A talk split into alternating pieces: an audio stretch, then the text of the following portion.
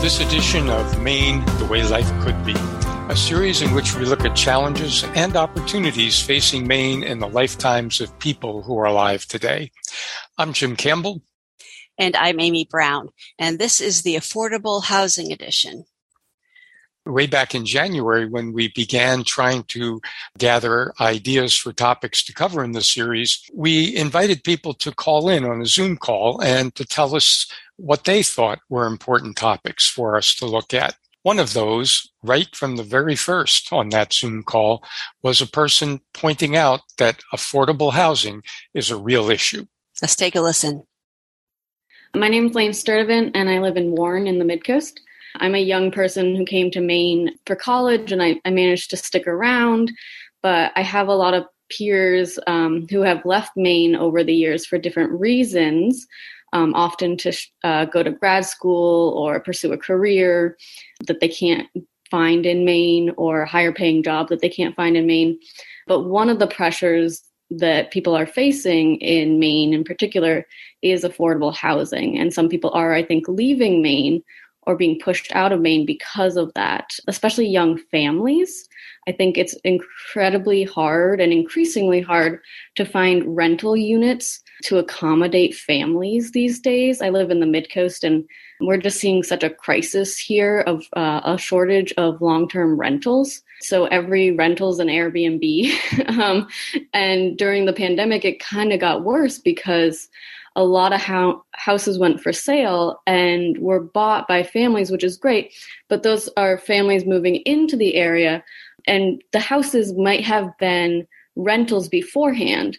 So the landlord decided to sell to make money because of the pandemic um, housing prices, and then kicked the tenants out for this these new folks who could afford to purchase a home you know pay the mortgage and outcompete the other um, bidders. And so then um, the lower income tenants are being pushed out of the communities. You know i live in warren in part because i'm finding it hard to find rentals. You know i probably would desire to live in rockland but it's not affordable anymore even though it was maybe five years ago so I think it's a huge um, issue, and I think it's going to impact us in the long term if we don't address it. Because I think young people aren't going to stick around in Maine if they can't find affordable housing, especially young people who do jobs like nursing or home care. And so, as we have an increasingly elderly population, if there isn't enough housing for the workforce to take care of people as they age, it's going to become a, a crisis in Maine, not just of housing, but of home care, which is already a crisis, um, and other forms of healthcare um, and care for people who are aging. And I think that it's especially acute on the coast. You know, a lot of folks want to retire to these uh, nice coastal communities, and I get it. I love living in the mid coast, but it's also sometimes pushing working people out.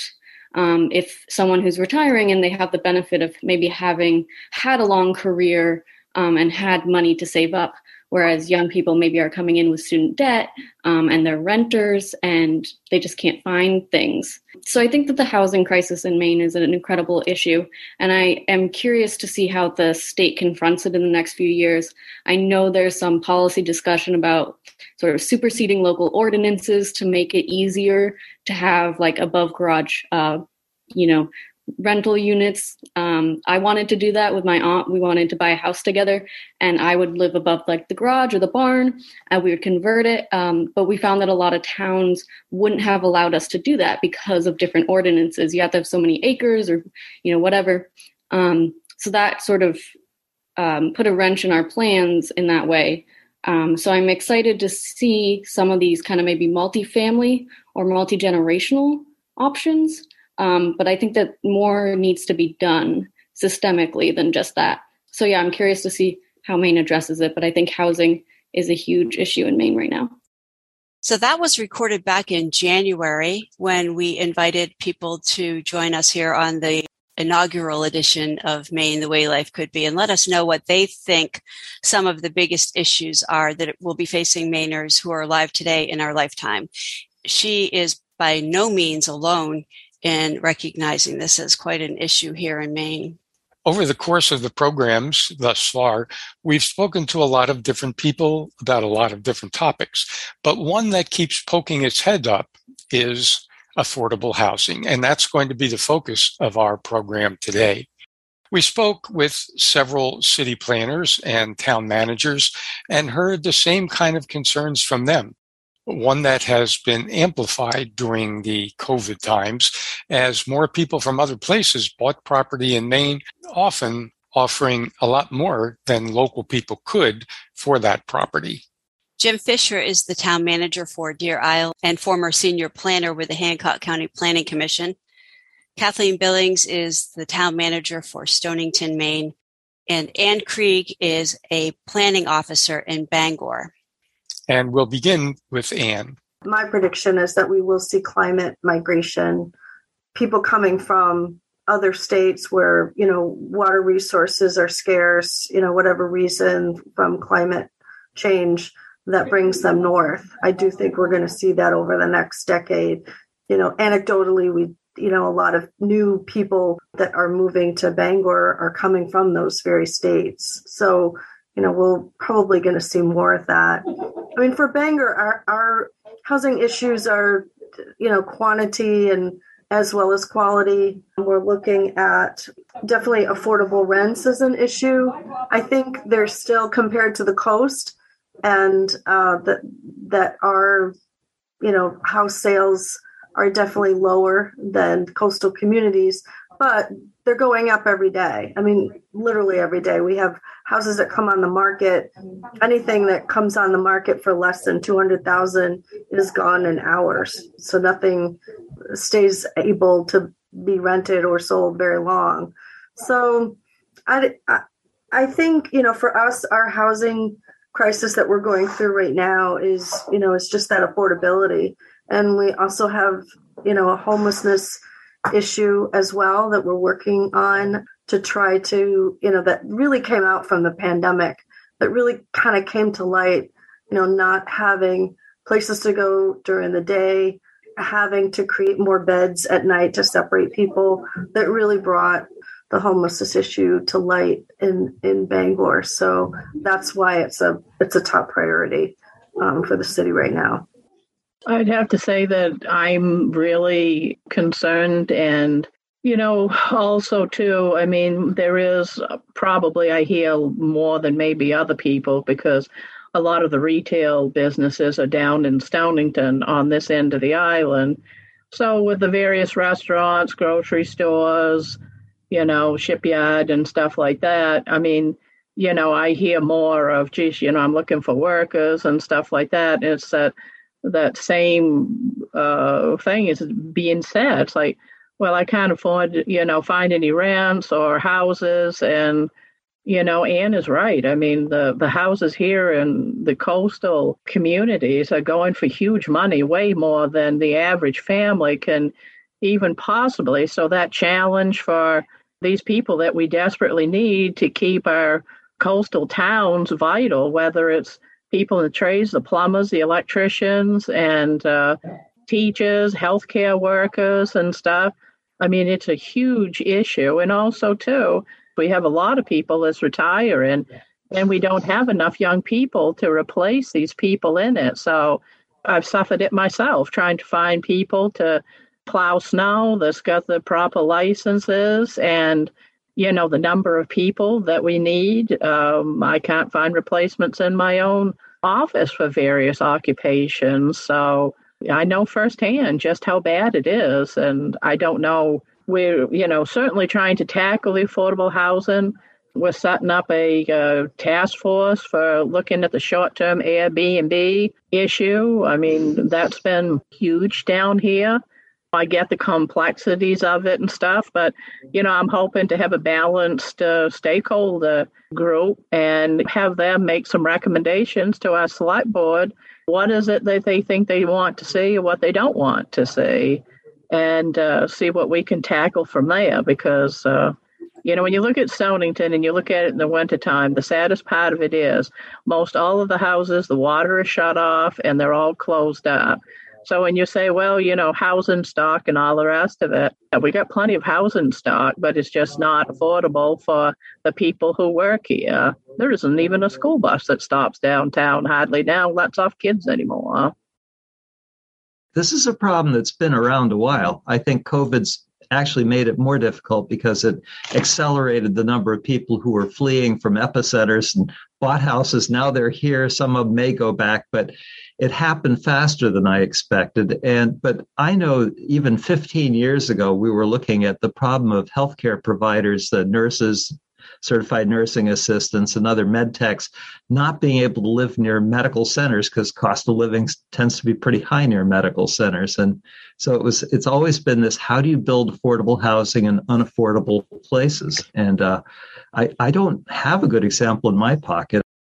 I participated in Maine Municipal. They had a uh, webinar about the the housing um, things and some of the programs that uh, you know, are out there. But the only frustration that I see out of it is, is, you know, one of the slides said that there was 25,000 people waiting for housing, you know, and then my mind is I look at, well, gee, okay, there's 25,000, you know, who are they, you know, what skill levels and stuff like that do you have?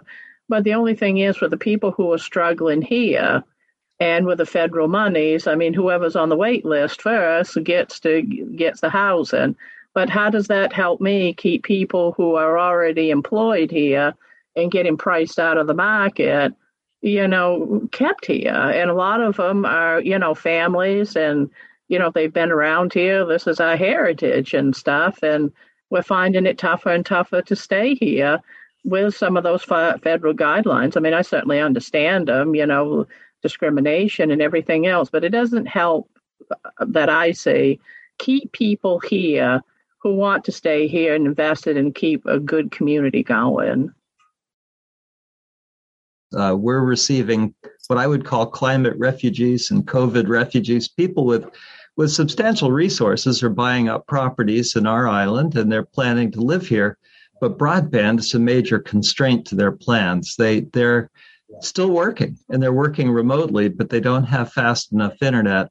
And uh, so regionally, we're trying to bring in fiber optic speeds of internet so that people can do that and so that we can diversify our economy. At the same time, Deer and Stonington, both of our grocery stores are in Chapter 11 and they're still functioning, but we're worried about that. The nursing home in Deer Isle closed a few months ago.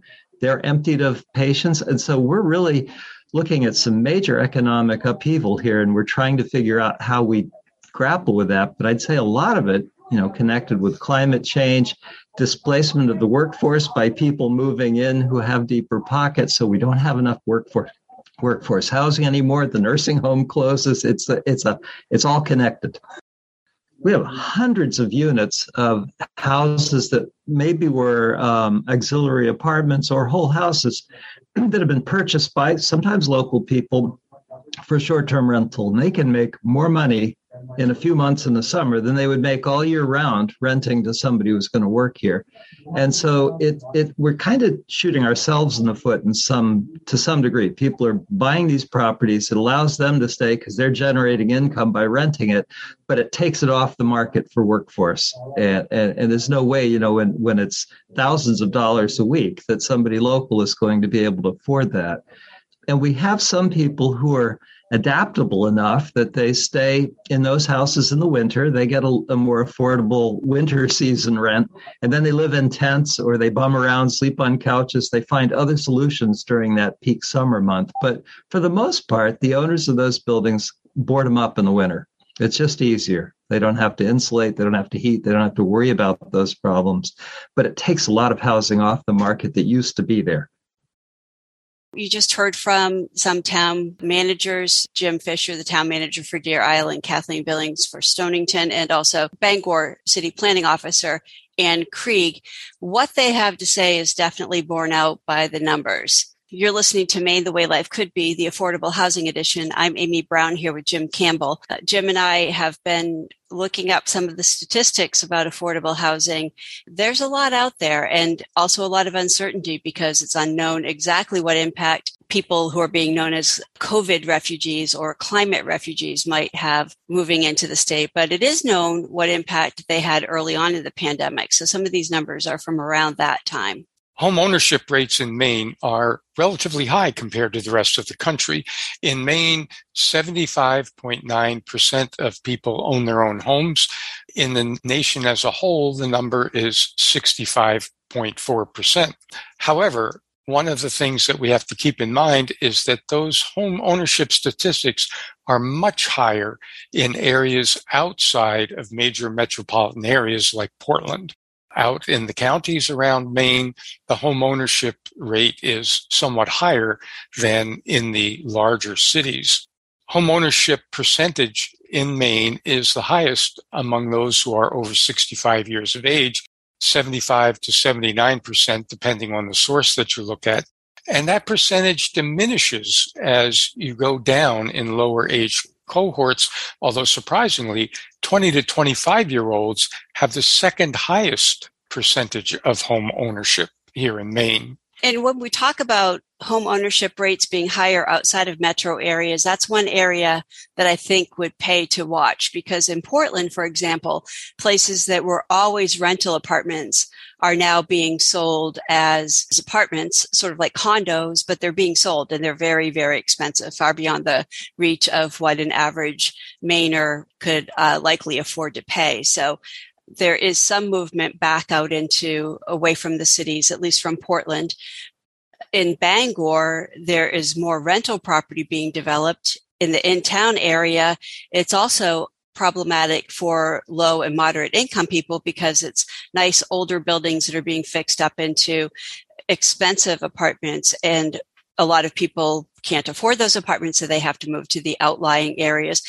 Bangor and other towns in Maine, other cities in Maine are also dealing with housing being converted to short term rentals through Airbnb and VRBO, taking potential long term housing stock off the market for more financial gain in the short run for the owners. We all know that Maine has a very high percentage of homes that are not occupied year round. Uh, people have purchased vacation homes or summer homes or whatever. And in fact, Maine is the state with the highest percentage of non year round occupied homes. And that, according to what we just heard from town managers, for example, is a real problem. And when we have situations like are going on in Bangor and Portland, where more housing that could have been rental housing is being converted into short term rental housing. That is also reducing the amount of housing that's available for year round occupancy. One of the things that is really interesting about the housing situation in Maine is that Maine has the 24th highest median housing price in the US, but Maine ranks 34th highest in household income. And in fact, in the most recent data that we could find, only one county in Maine out of 16 has a situation in which over 50% of the population can afford to buy a median priced house based on the median household income for that county. And that county is Aroostook. That's the only one. In all of the other 15 counties, less than half of the people based on average median household income can afford to pay for the average median price of a house. Right. And when you have rentals becoming so expensive that people can't afford rentals either, and somewhere in the neighborhood of 50% of the people can't afford to buy a home, depending on what county you're in, that problem's even worse than where are people to go? I found a really interesting point in an article in June in the Bangor Daily News written by David Marino Jr. He reported that in May of this year, a larger percentage of houses in Bangor were purchased by people with out of state addresses as compared to Portland. And made a note that this was post sale addresses. So it appears that at least for the time being, these may be houses that people are not going to occupy year round, although they didn't make that clear. Yeah, and one of the things that is very interesting is over the last two years, the percentage of buyers with zip codes other than those in Maine, out of state buyers, has increased to the point where about one in three new sales over the past two years in Maine have been to out of state buyers. And people from within Maine living in the more developed southern areas have been moving north in the states as well, uh, particularly to the coastal areas. So the question, of course, is what are we going to see moving forward? And what are the implications of these trends if they were to continue? And what solutions might be available to help people who a, are not from out of state, and B, are not perhaps in the higher income brackets to be able to afford housing in the state. Exactly. As you heard from town planner uh, Kathleen Billings, that is a concern how to keep people who have lived in town for a while and who have jobs in town, how to get the help to them as opposed to it being opened up to uh, applications for anyone when there's assistance with housing. There was also an interesting article in The Hill back in March that made me question, at least, whether or not what we're looking at is a trend because so much of the growth of people moving here from other states seems to have been prompted by the pandemic. It happened in 2021, 2020, 2021 before the whole uh, interest rate hike. And they reported back in March that, quote, thousands of people have moved to Maine during the COVID 19 pandemic with a recent Atlas Van Lines report ranking it the top choice for domestic movers. They said as of July of 2021, Maine's population increased by about 10,000 people compared to the year before, pushing the state out of a nearly two decade long growth slump. And that the growth was caused primarily by migration because deaths in Maine outnumbered births by more than 6,000 between 2020 and 2021. Are we seeing trends? Some people have long thought that we would see more people moving here because the climate crisis as well. Are the trends going to be completely derailed by what's happening in the finance world now? It's very, very hard to predict. It's uh, even for the experts, I think. One of the things we decided that we ought to do is go and talk to somebody who is living this day in and day out and get a realtor who is got their feet on the ground. And in our case, the feet are on the ground in Midcoast, Maine, based in Belfast. Mike Cunning is a realtor with uh, Worth Real Estate based in Belfast, Maine, and has thought a lot about the issues of housing and who can get it and how can it be gotten. And so we talked with him for a while to see what he thought about what people are looking for when they're looking to find a home and to get a sense of how the market has changed recently, particularly in COVID times, what challenges exist now and what challenges he sees coming ahead. When people come to you as a um, real estate professional looking for a house, are there some particular things that they come to you asking about, looking for? Well, we all, when we're shopping for something, we all have a vision of it. And I, I tell people to just create the, in, the vision right down to the curtains on the windows. You know, like what's the community? What's where do you park? How do you approach there at night? When you come home from the movies, how, what's your route? Uh, you know, that sort of stuff. I envision it all. And then you start to fill it in, and generally it's not available, you know, because we all have these dreams pie in the sky, but we don't get them. You know, I, I tell people realistically, if you have a if you have ten criteria, you're going to get seven of them. You know, three you just have to throw away. That you, you just don't get those in this time. This time, this go round. Have you noticed that when people come to you and you and you ask them to do that uh, in in this time, which is different from other times uh, for most of us, are you hearing different things that they different kinds of visions that they have? Well, people fall into categories. You don't want to, but you can kind of pigeonhole people. There are those who want to walk to the co op the co-op implies an alternative lifestyle a little bit, you know, kind of more community based, you know, market gardening or walk to the farmers market. It's a convenience based thing that they're thinking about. The house itself is is often secondary to that. they still have their image and what they want everything. They want the antique, architecturally significant house that you can walk to the co-op and to the movie theater and to the restaurant. That's one group of people. Quite distinct from that is those who want some acres. They want to move to Maine for a lifestyle. They're typically younger than the people who want to walk to town. They want, you know, seven to ten acres. They want it to be good arable land. Uh, they want a, a, house that's not going to fall down. They would love it to be an architecturally interesting farmhouse with a barn. Those are the two big ones we see. Otherwise, a, a general broad category is people who are middle, uh, younger and middle income and just want a house. They want to they want to live, run with the dog, and um, live a quiet life on a road that isn't too busy. You can kind of just general blurred lines. You can lump people into different categories of what they want.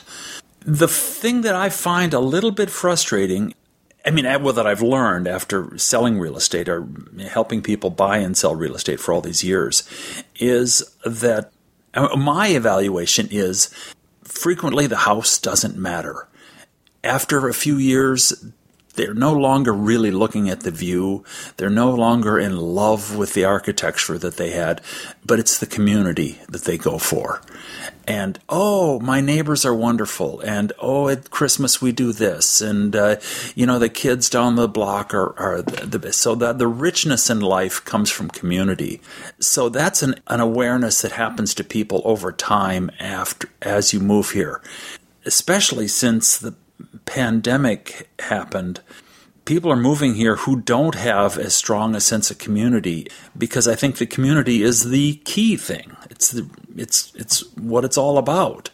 And we could live in a shoebox if you had beloved people around you.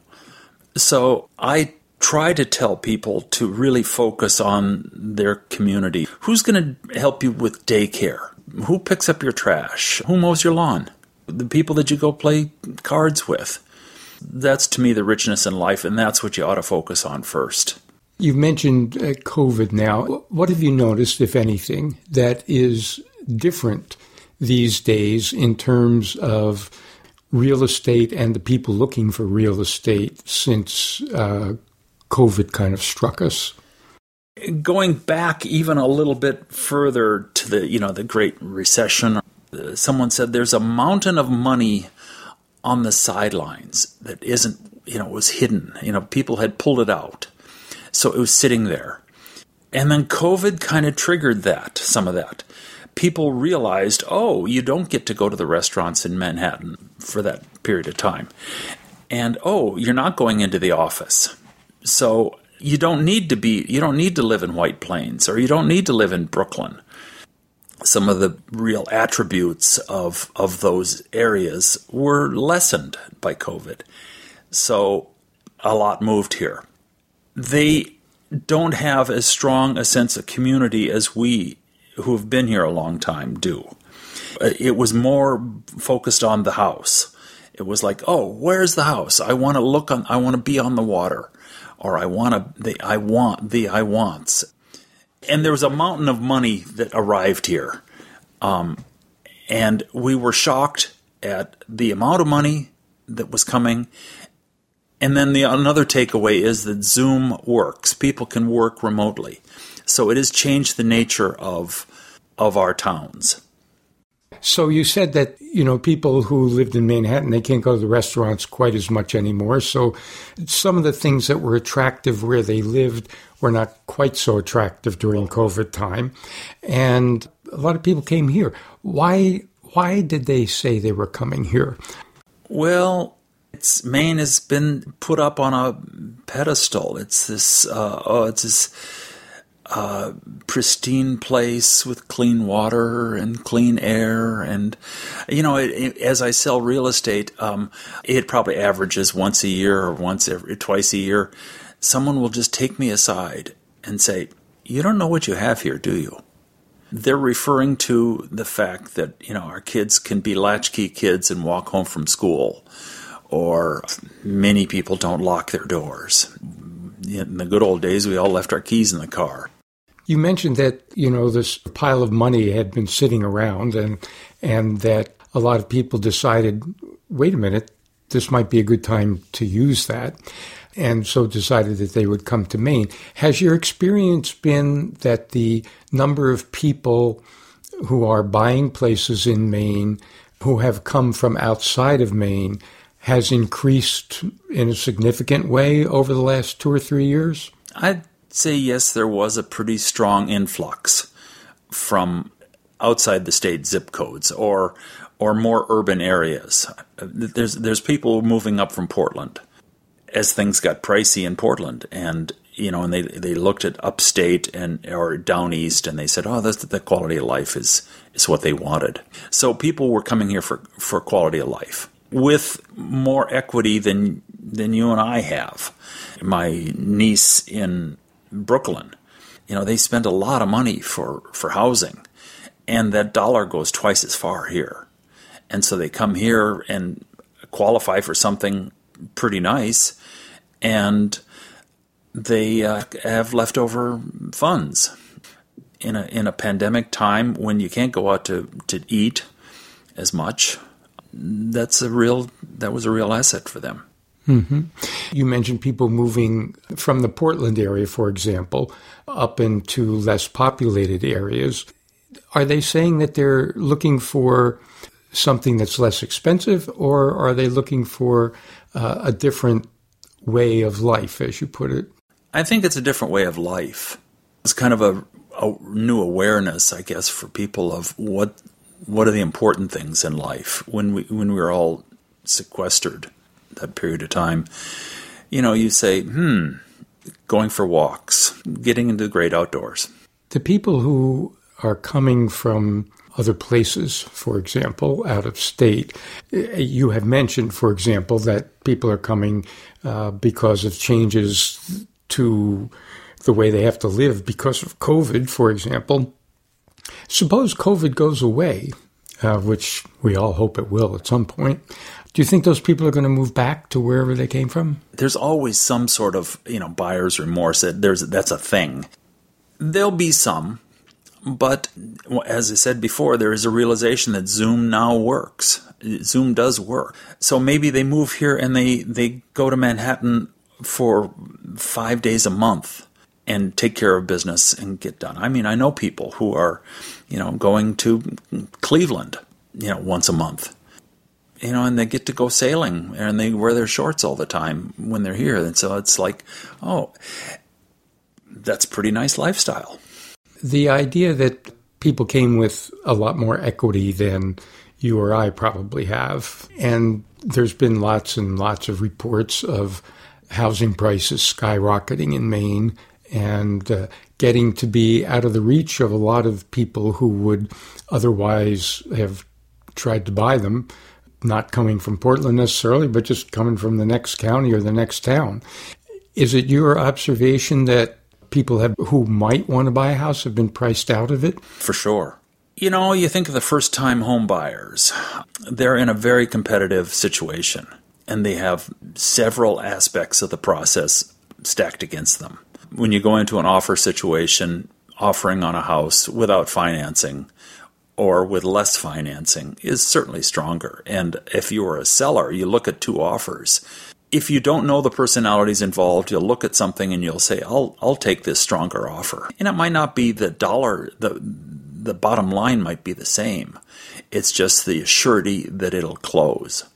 So yeah, people are getting priced out. The market is more aggressive has been more aggressive. It's changing rapidly right now due to interest rates, and inventory is has been picked over.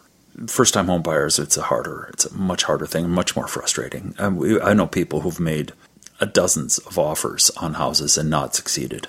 That's interesting that you say inventory has been picked over. So the suggestion that you're making is that a lot of people who were going to sell have sold, and so there's not that many options available at this point? Yeah, I think we all watched it, and everyone, you know, watched the crest of a wave coming, and said, if you're going to sell, if you had a place, I tell people, if you have a, if you have a place to go and a, the next move on the checkerboard lined up, yeah, take the higher equity uh, out of your house now and move on to the next.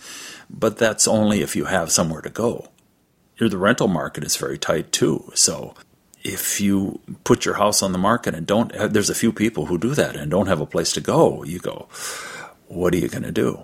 The closing date, and you know you're out on the street. You're homeless. In Maine, in general, Maine has um, the highest percentage of home ownership in the country, actually, and for people who are over 65, it's even higher, somewhere between 75 and 80 percent of people over 65 own their own homes.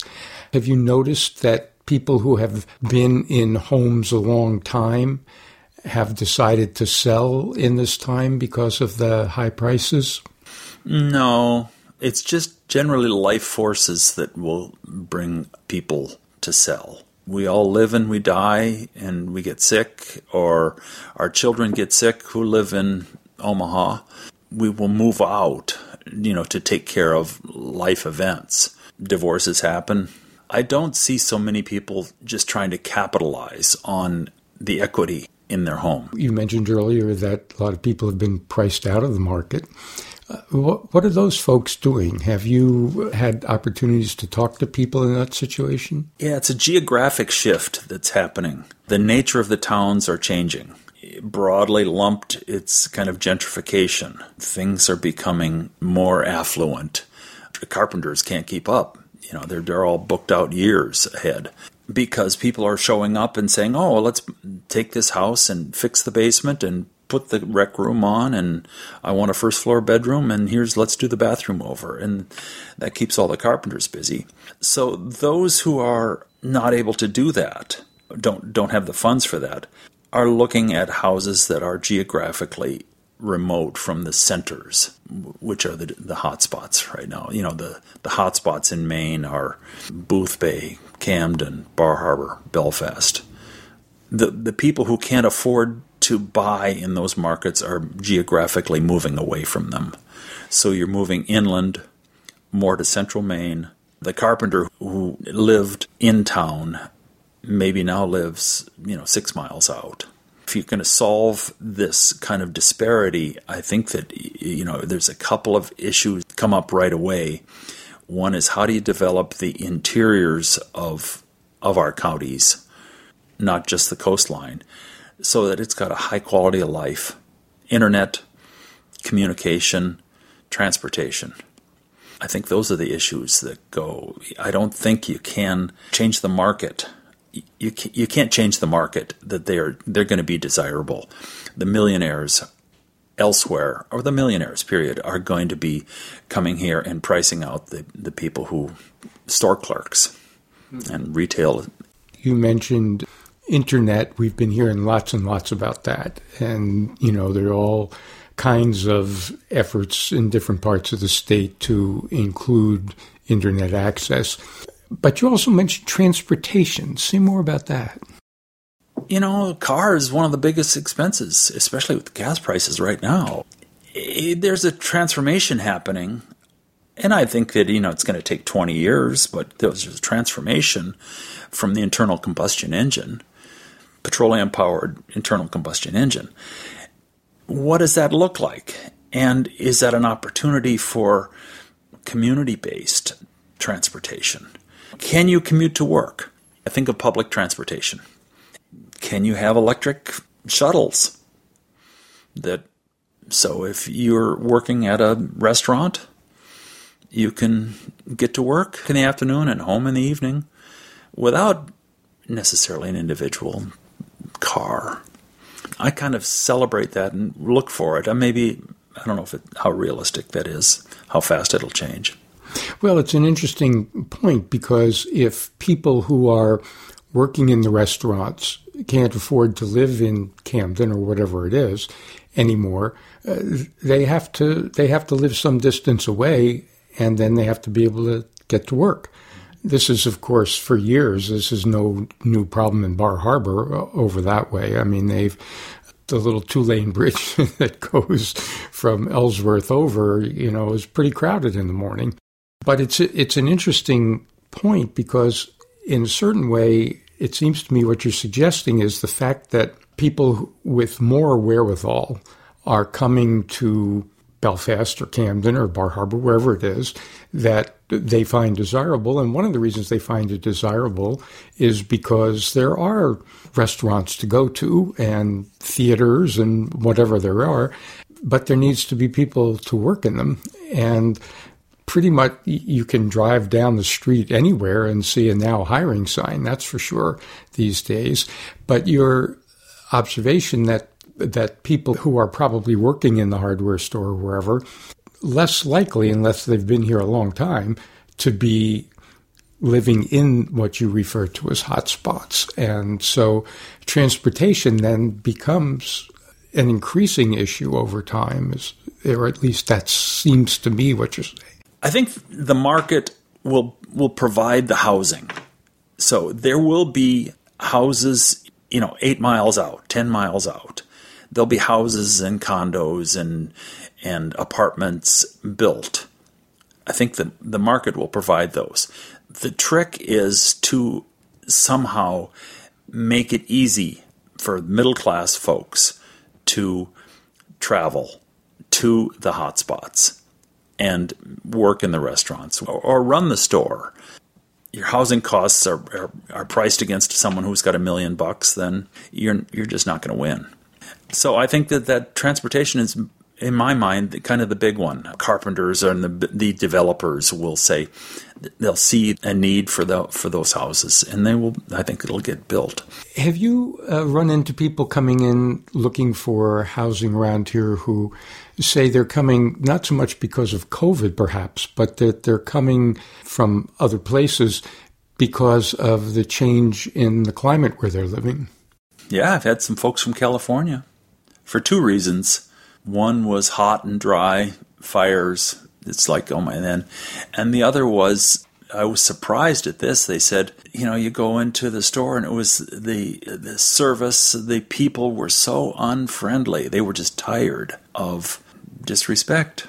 I was surprised at that. And you look at it, and we're all around here, we're all fairly nice to each other.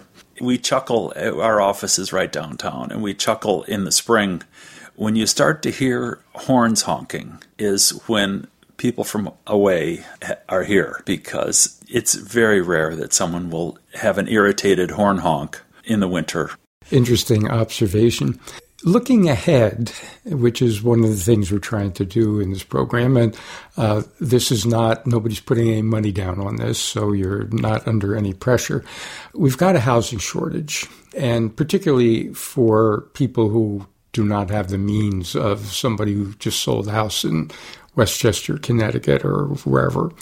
You mentioned that you think that the market will take care of the housing. Is it going to take care of it for everybody? No. No, it's not. That's a hard, hard thing to do, is to legislate a program that will do that. I would start by providing incentives for the market to allow builders to build the housing that's needed in the in the towns, the, the surrounding towns. A lot of them are great towns, and I think that those convenience stores and the, the, the little the little markets in the small towns will start to thrive as well because the people are wonderful and they you go in and it's just it's a little slice of, of, of Maine that hasn't been gentrified. From somebody who's kind of on the front lines of this situation of looking at real estate every day, looking at people looking for places to live every day. As you have expressed, a lot of people have the wherewithal in the present market for sure to get a place of their own. And one of the spin offs of that, as you have said, is that rental costs are pretty significant too. And there aren't that many places to rent. I mean, if you pick up one of the local papers and look for houses for rent, there might be one or two. And if you're looking for an apartment, maybe there's three or four. in Belfast, there's a there's a, f- a few of those projects. There's two on White Street, and there's there's uh, another one that's going to be kind of mixed up on uh, Congress Street. There's going to be an increase, and I think that the town councils uh, up and down the coast are aware of of this. I, I hope they are, and can do what they can with the available spaces inside their towns to provide additional housing, clean and, and safe. I don't think that's going to do all of it. You have to you have to do all of it. You have to do everything. So you have to start with the existing spaces you have, allow increased density or encourage or subsidize increased density. But I know of a couple of developers who are seeing this and are right now building apartment units. I know a contractor who has actually slowed down his the amount of work he will do for other people individuals coming from away because he's building his own projects. And he says in five years that he wants to just be managing his own projects, his own um, apartments, which is great. But you also need to somehow incentivize people to have single family detached because that's what kind of a lot of people, most people want is single family detached homes. So you have to somehow encourage that as well, inland. All of this comes at the expense of conserved land. That's why people move here. It's beautiful.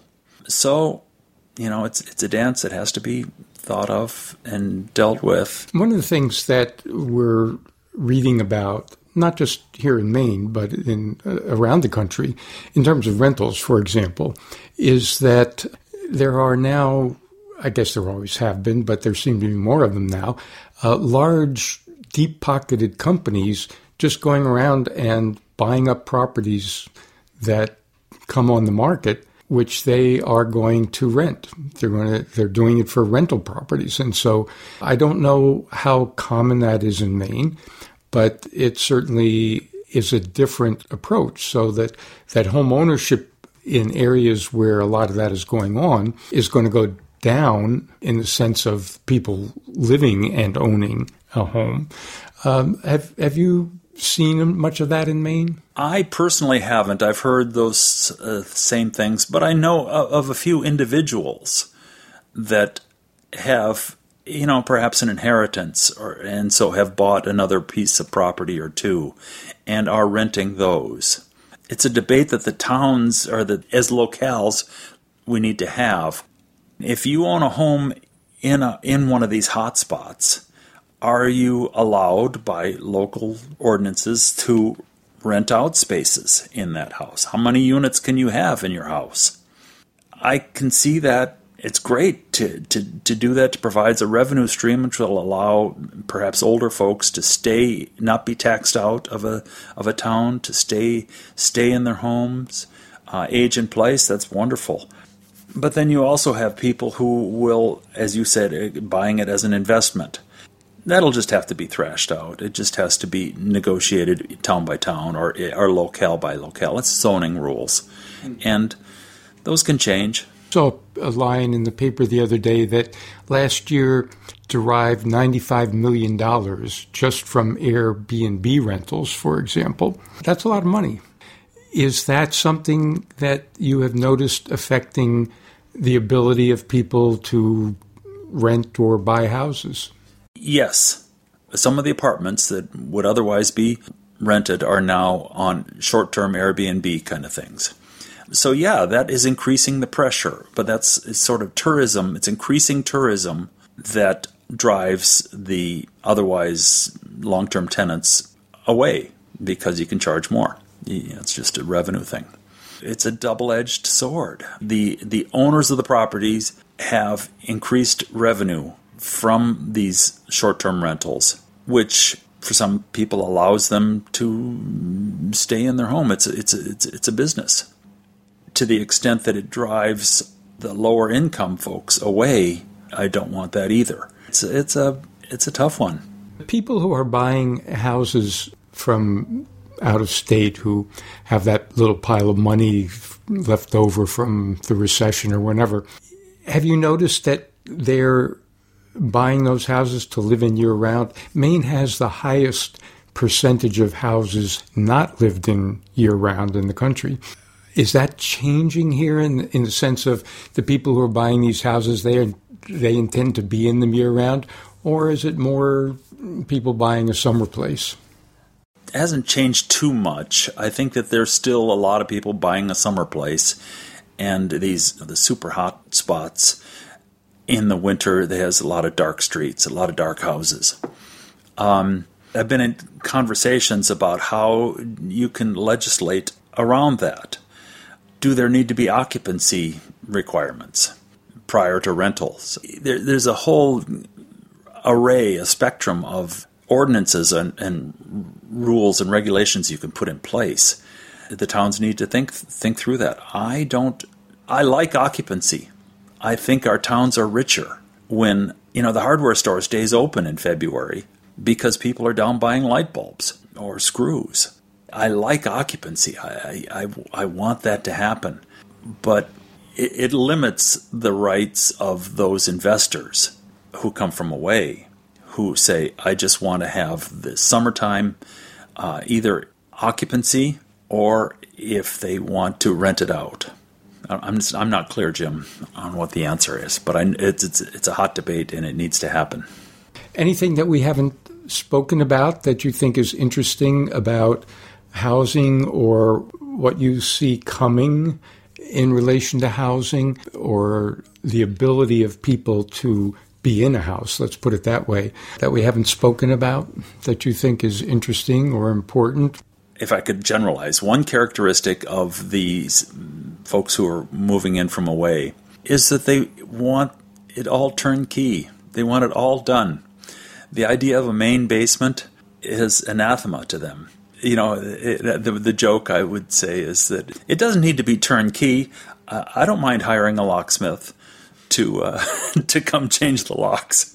And whereas we've all been living with this dilapidated housing stock, dilapidated or, or well loved or whatever the phrase is, and that's uh, some of the beauty of of what we have here. So it's it's changing.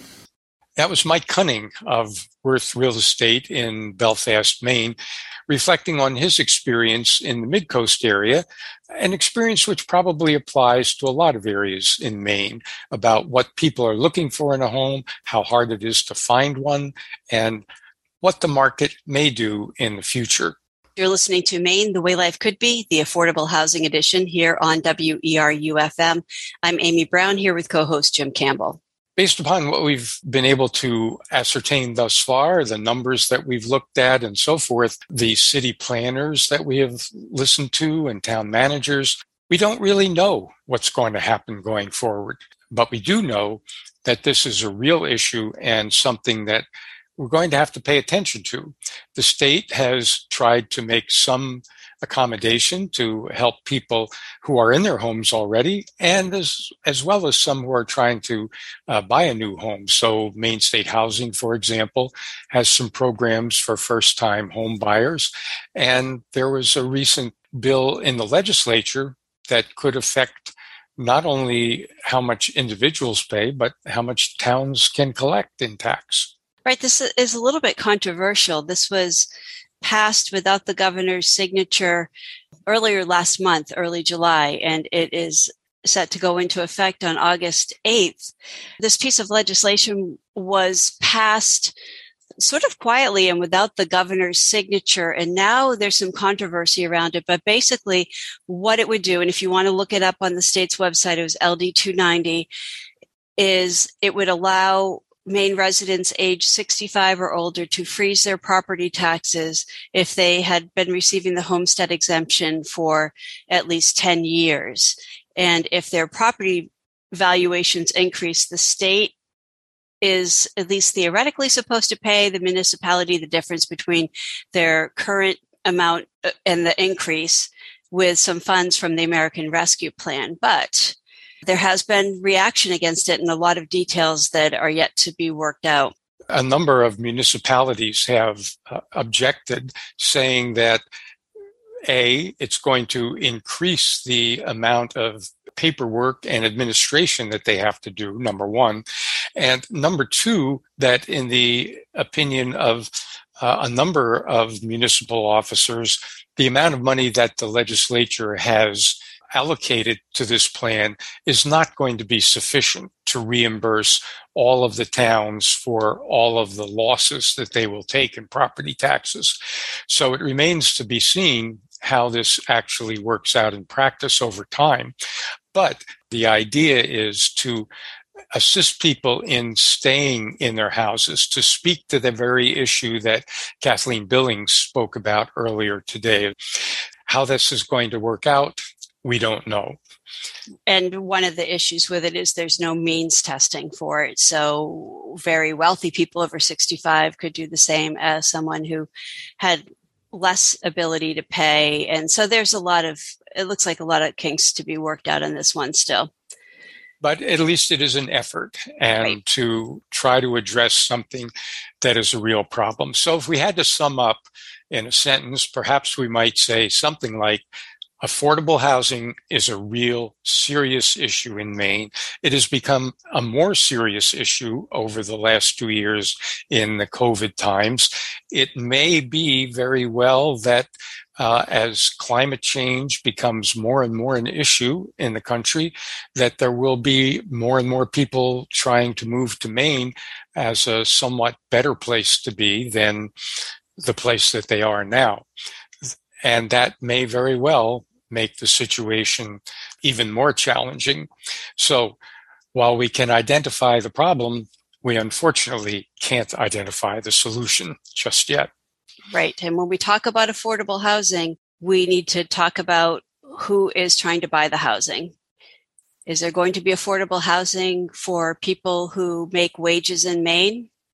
Or is Maine housing only going to be affordable to people who have jobs elsewhere? We turn now to the next issue that we're going to take a look at on Maine, the way life could be in our September program, which will air on September 6th at 4 p.m. And we're going to be looking at another issue that has been with us throughout this entire series, starting the first time that we asked people to suggest topics. And that topic going along with affordable housing is accessible and affordable health care. We'll talk more about affordable health care next time on Maine the Way Life Could Be. We may also be talking a little bit about jobs and the labor market here in Maine, all of which are tied into what we were talking about today affordable housing. Because if you can't afford to live there, are you going to work there? So, what do you think are the biggest concerns and opportunities relating to accessible and affordable health care and perhaps to the labor market here in Maine in your lifetime? Please go to www.weru.org and record a brief message to let us know right there on the main page, or send us an email at the way life could be at weru.org. We might use your comments on the air, so be sure to include your name and town if you'd like us to use it. And that program will air on Tuesday, September 6th at 4 p.m. So get your comments and questions to us before then. And that's it for today's program. Maine the Way Life Could Be is made possible in part by a grant from the Maine Arts Commission. We thank them for their generosity.